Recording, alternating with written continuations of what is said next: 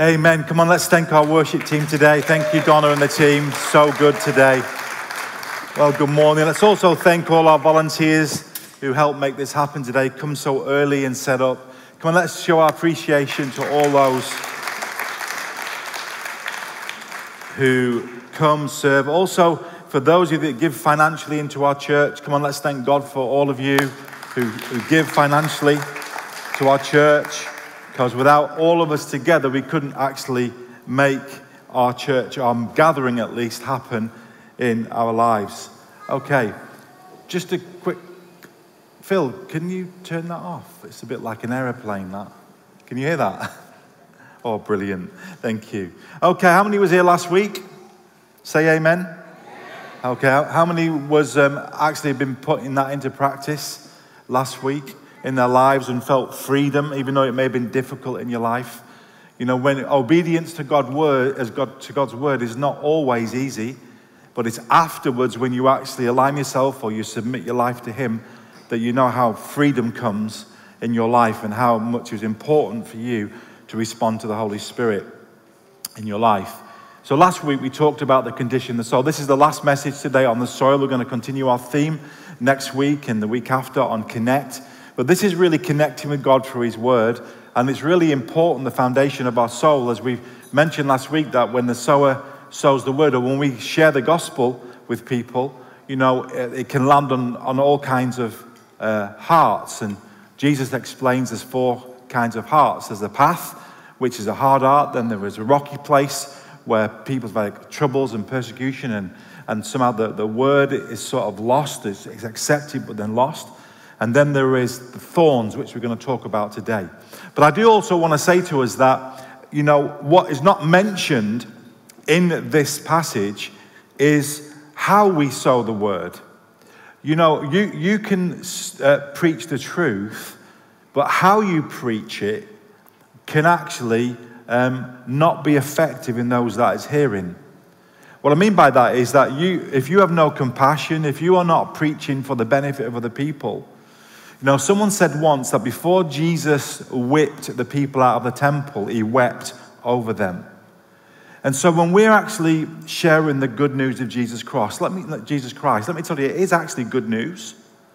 And sometimes, if we're going to communicate about a God that's always after them and people's going to be burned in hell, I, mean, I want to tell you something. Sometimes that kind of communication can actually be a problem to the hearer.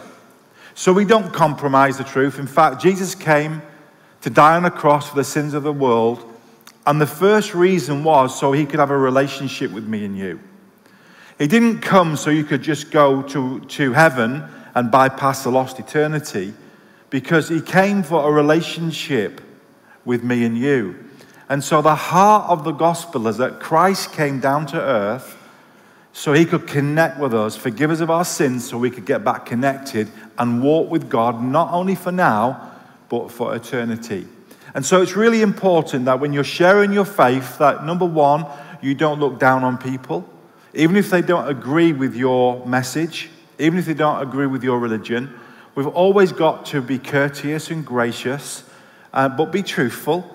But we, we do not want to antagonize people for the sake of it uh, and so it's really important how you communicate with people, whether they'll receive you or not.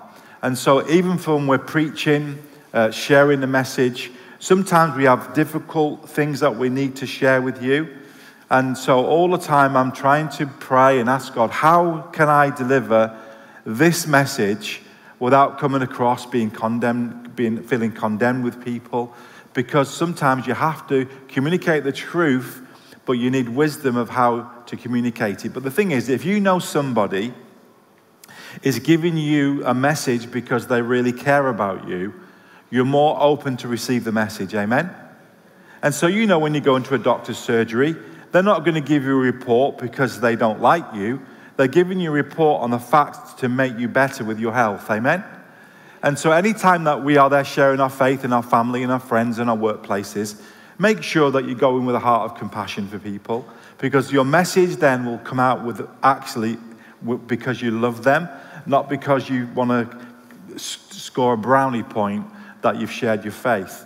We always must be Christ like And uh, when Jesus came uh, to this earth, it was the religious people that had a problem with him. The sinners loved being around Jesus, so much so they called him a glutton and a drunkard. So I want to encourage you today that when we're sharing our faith, there is four kinds of soil, but sometimes the way we communicate our message to people can actually um, not help us be effective with the message of the gospel. So let me talk to you about the, the last bit of soil. You know, the good soil is the soil that hears the word, receives it, understands it, and then applies it to their life and walks out uh, and manifests what God has spoken to their lives. That's when we begin to see the fruit manifest in our life. Mark 4, verse 18 said, Still others. Now he's referring to the last two that we spoke about, like the seed sown among thorns. They hear the word, but the worries of this life, the deceitfulness of wealth, and the desires for other things come in and choke the word, making it unfruitful. I think this is a real challenge for us in the West. That this is the, the one things that, that, that can choke the word of God in our lives. There's two things, particularly in this, in this uh, passage, this verse that Jesus shares. He said, The first thing is the worries of this life. I don't know about you, but I don't think that I've gone through a week without worrying about something. Anybody else in the house would agree with me? And then, but Jesus says, Do not worry. So I'm thinking, Lord, you know, but it's very difficult not to worry, isn't it? But, but, but Jesus says, Do not worry. But it says, The worries of this life has the ability to choke the life of God in and through you. For several years, a woman had been having trouble getting to sleep at night because she feared burglars.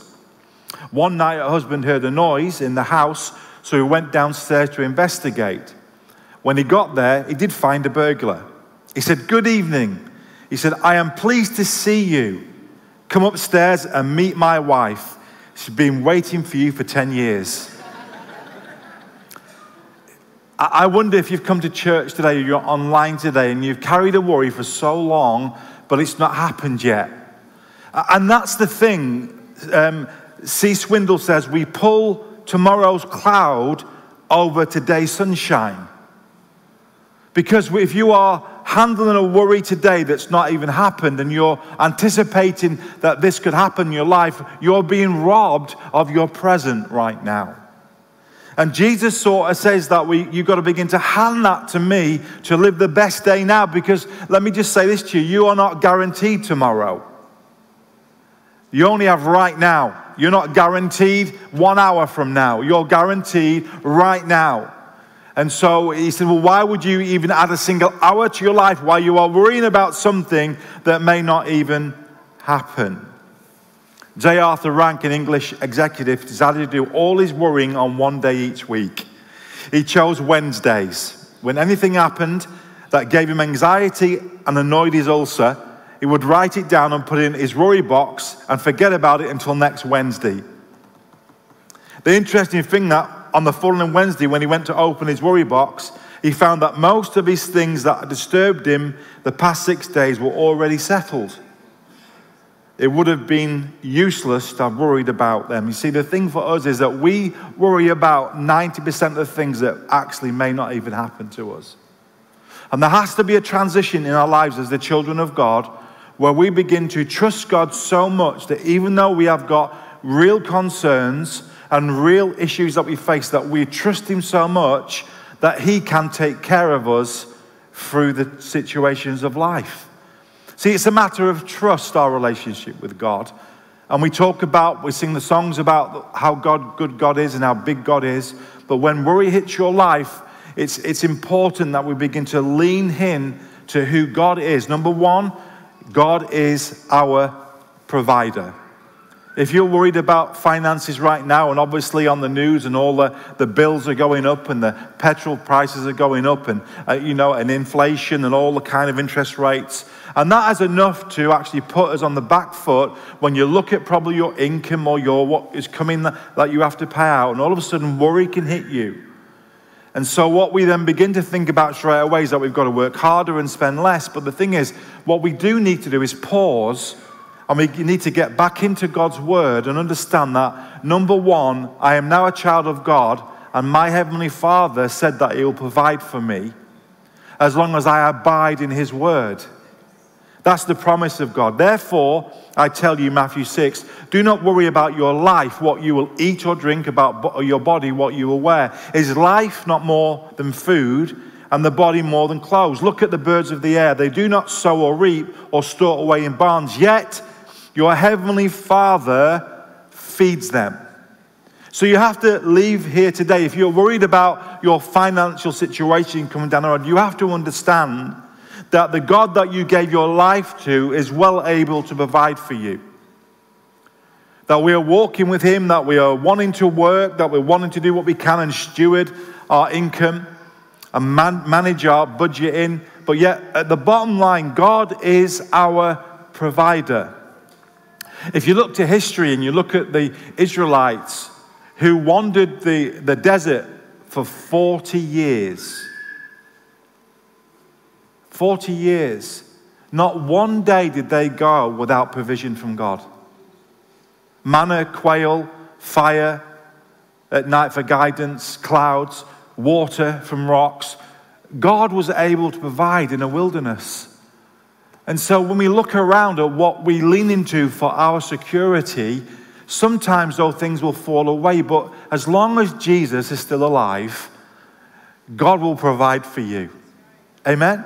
And so, when that is rooted in your heart, that's not to say that we're reckless with our spending, that, that we just, you know, we're careless. No, it's just to know that whatever happens in our world, that, that, that God is not short of provision for you and me.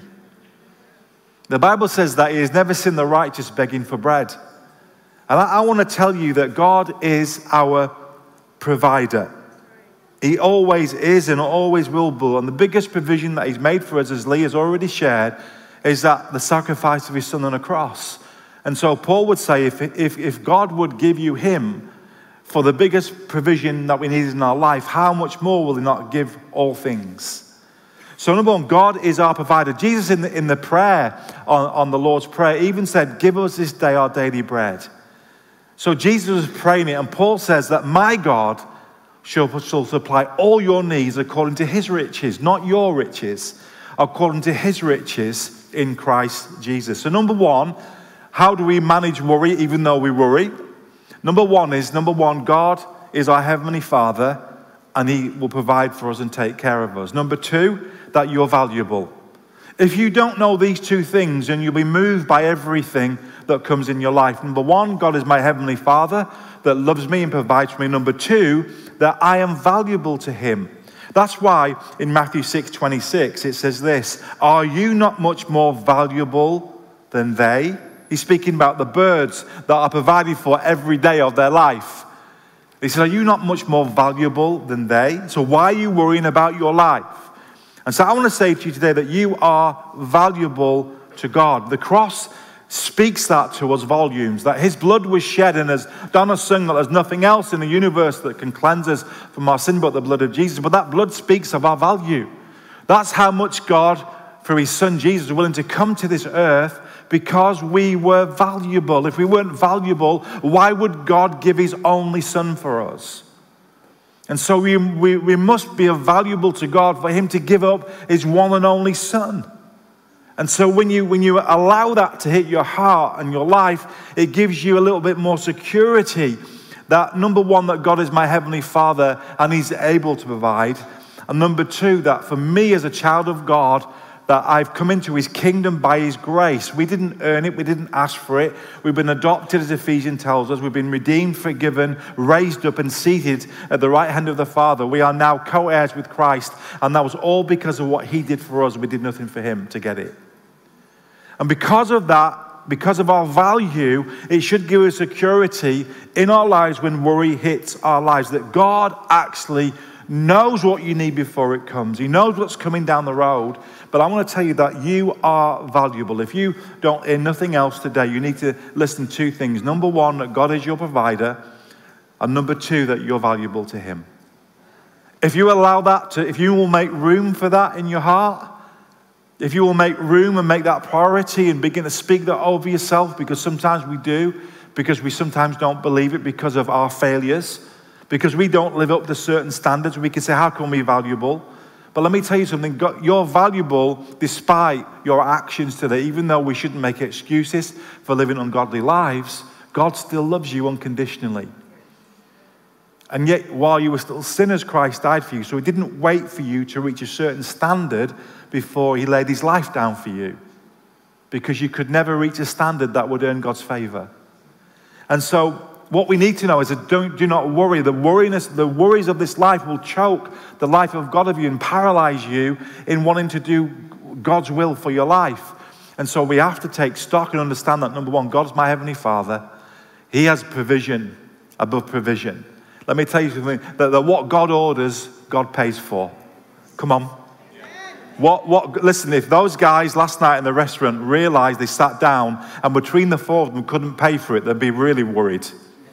But they knew amongst the four of them, they, they looked for what they ordered, they knew they could pay for it. Amen? Whether it was with a calculator or it was just split four ways, they actually knew between them they could pay for it. And so, I, what I want, want you to know today that whatever God orders over your life, He will pay for it. And so, whatever God calls us to do in this church, let me tell you something. You know, we don't have to get up here every week trying to twist your arm to give financially or to serve. What God orders, God will pay for it. Because it's His vision, it's His kingdom that we're seeking. It's not our own agenda. Let me just help some of you today. If you have your own agenda, you've got to keep it going. If you have your own agenda, you've got to pay for it. And so, I don't want that stress. I don't want that worry of coming up with visions and values and thinking, Lord, this has got to be you because without you, we can do nothing. But with you, we can do all things. And so you need to know in the midst of worry right now in your lives, God is your provider and you are valuable. That takes me to the second point, which will kill the life of God in you. And this is a big one for us. It's the deceitfulness of wealth and the desire of other things. This is really important to your walk with God. The deceitfulness of wealth. I want to start off by saying to you today that if you've got money, you're not a bad person. If, if you are a really good business person and you're making money, don't feel guilty about that. Because, you know, it's not wrong to have money, but you must make sure that wealth and money has the potential to rob the life of God out of you. So you have to be able to be the master of wealth and money, not the slave. And that's what the Bible talks about. Because without money, the kingdom could not be established. So we want you to be entrepreneurs. We want you to make great businesses. But we want you to make sure that God's number one in that. That your motivation is that out of your wealth, you can help the kingdom advance because of priority. And that's what most of the scriptures talks about is that the temptation and the deceitfulness of wealth can rob you and stifle you of actually being fruitful in the kingdom. And so that's what I want to address today because we have to be aware that the devil knows that too. And so that's why he even took Jesus to a very high place in Matthew 4 and showed him all the kingdoms of the world and their splendor. He said, All this I will give you if you will bow down and worship me. See, when we talk about the deceitfulness of wealth, it has the ability for me and you to worship it, to become our master to become that we give everything in our life, whatever it takes, to pursue it. But yet, God is a jealous God and He doesn't want any idolatry before Him. He has to be worship number one in our lives. And so, Satan knew that he even knew that if he could take the Son of God and showed him all his splendor, it has to have been a temptation for Christ in his humanity. But what did Jesus do? He actually referred Satan back to the Word of God. It is written. And that's what we must do. We must make sure the Word of God dwells us richly, and no matter how rich God makes us, we are not going to get sidelined in becoming a worshiper of wealth or materialism, and yet God is center of our lives. And so, Peter Whybrow of the uh, Institute of Neuroscience and Human Behavior, that's a big title, isn't it? He contends that we are hardwired to seek rewards of money and possessions. He said, so much so that releases dopamine in, in us. It's like a chemical release with coffee and other substances. And so what he's saying is, it has the ability, if we have the ability to generate wealth, but it can become addictive. Wow, isn't that interesting? Yet, with any addiction, he says, there is a price to be paid. This cost is illustrated in frayed relationships, families and friends sacrifice to the wheel of work and consumption. And so sometimes we'll go through life and say, I'm only providing for my family. But the thing is, the deceitfulness of that is, that is when is enough?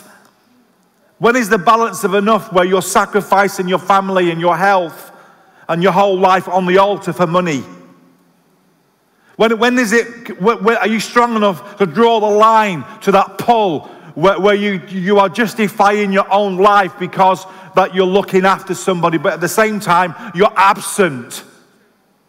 Now, that's fine for a period of time because there's an agreement that I might have to do this for three months or six months or 12 months. But after that, it will set us up where we can have more time in our relationship. See, when is enough where, well, what draws you away where your relationship with God goes? Where promotion is offered you at the expense of your walk with God. Where promotion will mean that you spend less time with your spouse and less time in the things of God, reading your word or praying or attendance or serving God. If that is in the trade off, I would say to you, don't take it. Because that's where the rubber hits the road. That's where your worship takes place in your life. And Jesus said, you, you can't have both. You can't, you can't serve God and money. One is going to be worshipped at the end of the day. And that's what this is about. This is not about you being uh, um, uh, an entrepreneur. It's not about you having wealth. It's about how you handle it and what your investment is. And is it going beyond you to expand God's kingdom? He says this He says, Money prods people to be productive, but it does so at the expense of relationships. A number of studies show how focusing on money makes people self sufficient but it extracts at a price. What's it costing you to go after your dream or to pursue that ladder of wealth, even though we want you to be wealthy in a healthy sense? Graham Scroggie, I think he is a theologian, says Jesus wasn't a fundraiser he dealt with money matters because money matters. For some of us, though, it matters too much. See, Matthew 6 says, For where your treasure is, there will be your what? And what is your soil? It's your heart. Money and wealth has the power to deceive you. It's the power to zap the life of God out of your life. For where your treasure is, there. What does that mean? Where your treasure, where your heart is. What is important to you? That's where most of your life will be going towards, at the expense of everything else. Where your treasure is, that's where your heart will be. So, how, how can we find out where our heart is? Where is our treasure? Where we're supposed to be storing up treasure in heaven, uh, as well as accumulating stuff on earth. The stuff on earth must be putting some investment up there. Somehow, how can that happen? Because it's not just about possessions and wealth and having a happy life now, it's the investment in advancing the kingdom of God, which is so important for us. Godfrey Davies said, who wrote a biography about a duke, said, I found an old account ledger that showed how the Duke spent his money. It was a far better clue to what he, he thought was really important than reading of his letters and speeches. See, the thing is, the truth of the matter is, if you go home and look at your spending, apart from your bills, and we've got to pay the bills, and we've got to eat, and we've got to do all that. But when we look at our, how we manage our money, we will know what's important to us. Say amen. I'm not, I'm not trying to get you in a corner so you will give today. I'm trying to help you manage your heart when it comes that if God wants to put, if God wants to make you very wealthy, can He trust you with it? Can He give you enough that it won't end up deceiving you and falling away from the most important relationships in your life? And that's what the question is. Can I be trusted? Because if I can't handle worldly wealth, how can you be trusted with true riches? And, the thing is, it's really important that we get this because no matter how, how much you can be tested with in your life is how much God can put into your hands for His kingdom. Now, just because you are wealthy doesn't mean to say you've been trusted. No, it's how you handle that for His kingdom. And that only can be measured on the day we stand before God, and everything will be tested by fire. And what is invested for the kingdom will still stand. What is invested for our own agenda will be burnt away. But it's our investment for the future. So there are, two, there are two ways in which a Christian may view his money. How much of my money shall I use for God, or how much of God's money shall I use for myself? See, it all depends how you view your possessions in your own life. If you, if you view your possessions and your money as yours, then you're going to struggle in this area.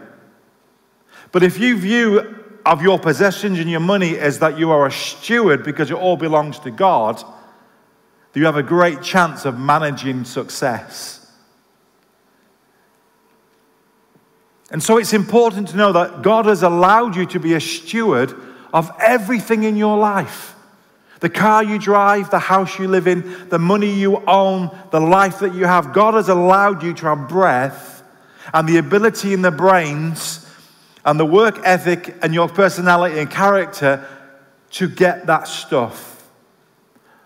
And God has entrusted you as a steward to manage his possessions well, to take care of your family, to make sure your family members are cared for if you can. And beyond that, the body of Christ, the people of God, brothers and sisters, and the poor.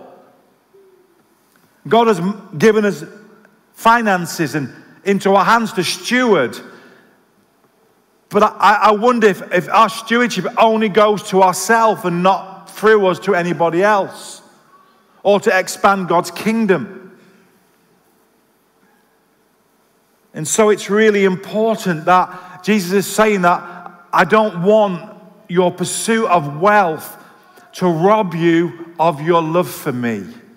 It's a relationship thing. It's not a works thing, it's, not a, it's, a, it's a relationship thing. Jesus knows that has so much power, it'll rob you of your love for Him to be number one. There can be divided loyalties of heart towards money and God. It's called the divided heart. It says, like the heart of the girl to which a young man once proposed. He said, Darling, I want you to know that I love you more than anything else in the world. I want you to marry me. I am not rich. I don't have a yacht or a Rolls Royce like Johnny Brown, but I do love you with all of my heart. She thought for a minute and then replied, I love you with all of my heart too. But tell me more about Johnny Brown. See, 1 Timothy 6 says, Those who want to get rich See, it says not those who are already rich, those that want to. That's your priority every day of your life, is that God's not even in the picture, but your, your focus and your energy and your life is all you want to pursue is wealth and riches. But for those who want to get rich, fall into temptation and a trap and into many foolish and harmful desires that plunge people into ruin and destruction. For the love of money is a root of all kinds of evil. Some people, eager for money, have wandered from the faith and pierced themselves with many griefs. See, the power of mammon, materialism, money, has the power to deceive you, to, to end you at side rail from the things of God in your life and your passion for Him. So it's a love of money, not having money is an issue. That you must make sure that you are the master of your money. Nowhere did Jesus magnify poverty or criticize uh, the legitimate of getting wealth. So it's not wrong to possess things, but it is wrong that things possess you. And so, how can we manage? How can we? How can we be in a position where God, you can trust me with whatever finance and wealth, but I will make sure that will not contaminate my heart, where I'm not going to be fruitful for you. I remember one great minister who that he would raise funds for an amazing ministry in the US. And he would have millions, millions of donated to him. He'd have millionaires going up to him after he, he, he talked about his mission, and they would, he would place millions of pounds into his account for his ministry. And I remember him standing up in front of the Elim ministers one day, and he said, You know what? He said, I can stand here today and tell you the success of my ministry financially. He said, Every penny that's gone into my hands for the work of God has never stuck. It's always gone to the work of God. And there is a temptation in our walk with God that money can stick so much it will affect our walk with Him and also other relationships in our life. See, our value should not come from our valuables. Should I say that again? Our value should not come from our valuables, but unfortunately, we're in a world where people are important only because of what they own and how much money they've got. And that's where they get the value. But we're valuable to God if we're broke. Amen? So I'm urging you, as the people of God, if you know the Lord today, by all means, earn loads of money. Praise God for that. Bless other people. Be kind to people. Be generous to people. Extend God's kingdom. But don't allow that to rob you and choke you of the life of God that He has for you, and, and also to abandon your relationships. The one, number one, Jesus, and number two, those closest to you. Don't allow that to rob you because of wealth in your life. Our worth is not determined by our wealth. We are the people of God, and we should no longer be driven by the things of this world. So, three quick things that's going to help us as I've got six, seven minutes, which is enough to finish this message today. Number one, how are we going to manage? Number one, seek first the kingdom. Seek first the kingdom of God, and all these things will be added to you. Can I say to you, I hope, hopefully, as a follower of Jesus, that you're not seeking everything else and just adding God to that at the end of it. Oh, I'll just add God today. I'll, invite, I'll, I'll make room for Him for one Sunday morning. And then once church is over, I'm back to normality and God's not even in the picture. No, seek first the kingdom and the promises and all these things. He's talking about riches and provision will be added to you as well. Seek first the kingdom. The word. So when you when you've got a business plan, when you're thinking about how you can make it in the business world, have you do you even give room to think, well, how can I bless God's kingdom? When God makes this, when He blesses this business plan, what plans have I got to fund the kingdom? Is God, has God got any room in that plan? Or if you're, if you're working with people that's not Christians on your, and you're in partners, when you say, when I get my slice of that, I'm going to make sure God's first in that. I'm going to make sure that God, God get what he, he, he asked for, and I'm going to be a generous person and bless God's kingdom. I'm not only going to bless my kingdom. Seek first the kingdom of God, and all these things will be added to you. Here is what I lay down. We've sang this. You are all I'm chasing right now. This is my surrender. And I want to challenge you and encourage you. And I, I pray that God will prosper you so much that we will never be short in this church of the kingdom being expanded. Not only when you leave, it, you'll bless your neighbors and your family because of God's overflow and your generosity flowing in your life. Number two, number one is seek first the kingdom. Number two, be a giver and be a good steward. Be a giver. 2 Corinthians 8 says, See that you also excel in the grace of giving. How do you put God first in your finances? Proverbs 3 says, Honor the Lord with your wealth, with the first fruits of your crops. I know that some of us in this room don't want to hear this next verse. And I actually struggle to bring it to you today because I know some, some people will use this passage to give Christians a guilt trip, to force them into giving to God, but that's not my motive today. If you're going to put God first in your finances, then you have to give Him the first of your first fruits. That's how do you know you're putting first. But unfortunately, in some cases, we put God last. Bring the whole tithe into the storehouse, that there may be food in my house, says the Lord Almighty. I don't want to read the blessing bit because I don't want to use that as a reason why we should give to God. We should give to God because He's Lord. And He's first.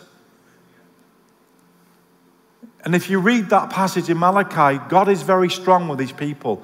And I really don't want to be that strong today, but I just want to say what God said to His people. He said, Why? He says, Will a man or woman rob me? Yet you rob me. Bring the whole tithe back into the storehouse where there'll be room. Make room. What a song, Donna.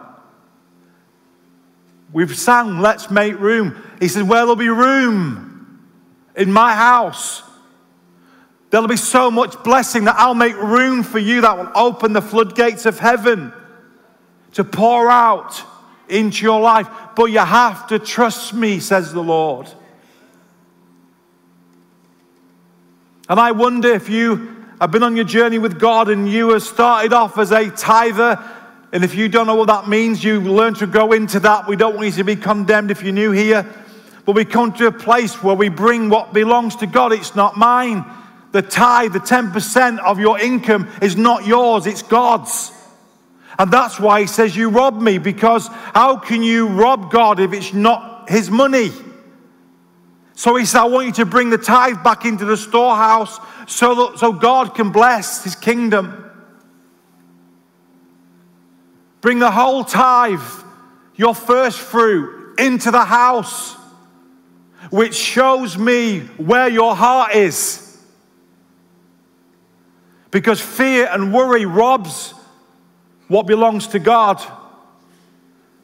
And to seek first the kingdom we have to make sure that we bring our first fruit into the kingdom. Because let me tell you what tithe deals with it deals with my heart. It releases me from the power of mammon.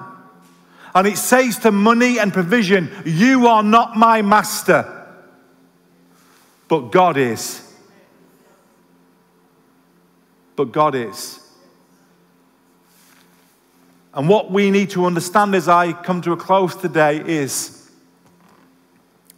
that we're only returning what belongs to God. It's not, it's not ours anyway, it's His. So we're not really, really giving out of our 90%.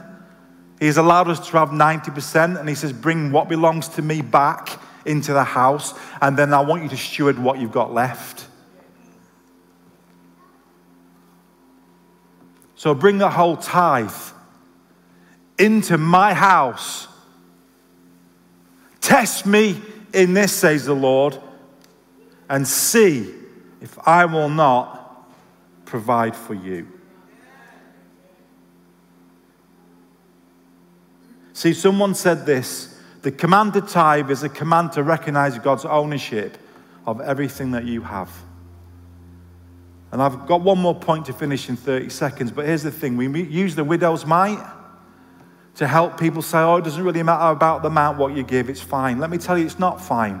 Jesus talked about the widow's mite, not to talk how much little she gave, but what she had left. It was nothing to do with the amount that she gave.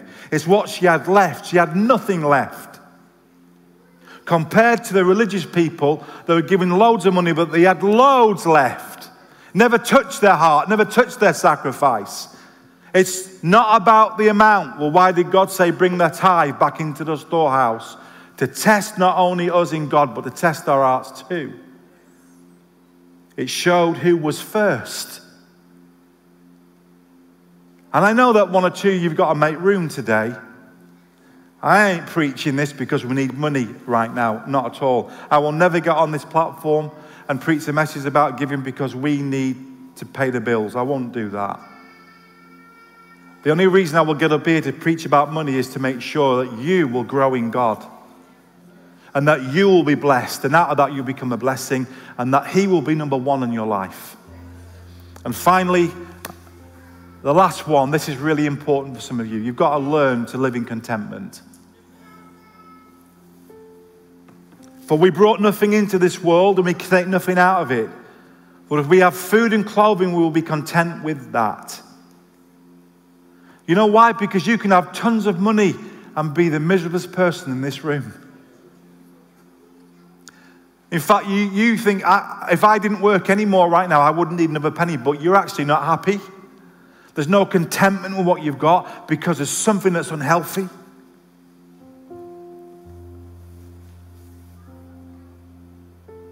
Is stress and managing of the growth crippling you?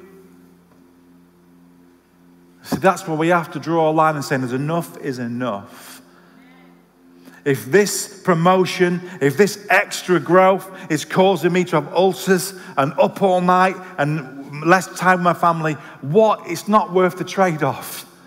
Unless you can manage it, don't go for it. Don't be deceived. Don't be deceived. Learn to live with contentment. See, the Apostle Paul says, I've learned the secret of being content. I know what it's like to have little, I know what it's like to have plenty but I've learned to manage contentment in all situations.